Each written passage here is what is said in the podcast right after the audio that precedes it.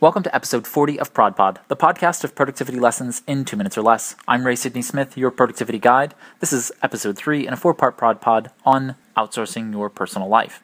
We discussed in the last episode about the idea of using virtual assistants, personal concierges, and daily money managers to help get more done in life without you doing it all. However, the number one objection I get to hiring these outsourced mavens of productivity is money. While I can show you the cost of your time when you're doing tasks better suited for delegating and how much feeling fulfilled saves you in life long term, there are many who will just not spend the money. So, in this episode, I will be explaining for you how to use an age old concept of outsourcing tasks for greater productivity bartering. You know what bartering is. You have an apple, and I want to buy an apple. And I have an orange, and you want an orange. But neither of us has any currency. So, we decide that instead of buying the fruits from each other or from a market, we'll just exchange your apple for my oranges. It turns out that we can translate bartering vis a vis your productivity. Think about everyone in your life spouses, children, coworkers, family members, friends, acquaintances, and more.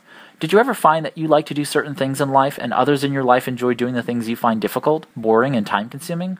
Why not swap tasks for greater efficiency? For example, do you hate grocery shopping but love doing laundry?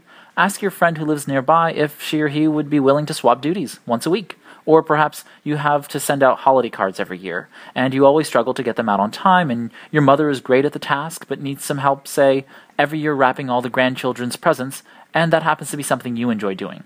Why not barter the card writing for the gift wrapping?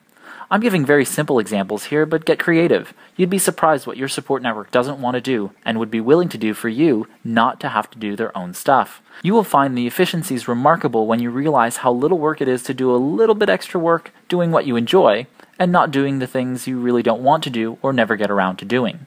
In the final episode in this series, I'll give you a quick start guide on how to begin personal tasks bartering. I hope you enjoyed this episode of ProdPod. This is Ray Sidney Smith, and thanks for listening. Here's to your productivity success in two minutes or less.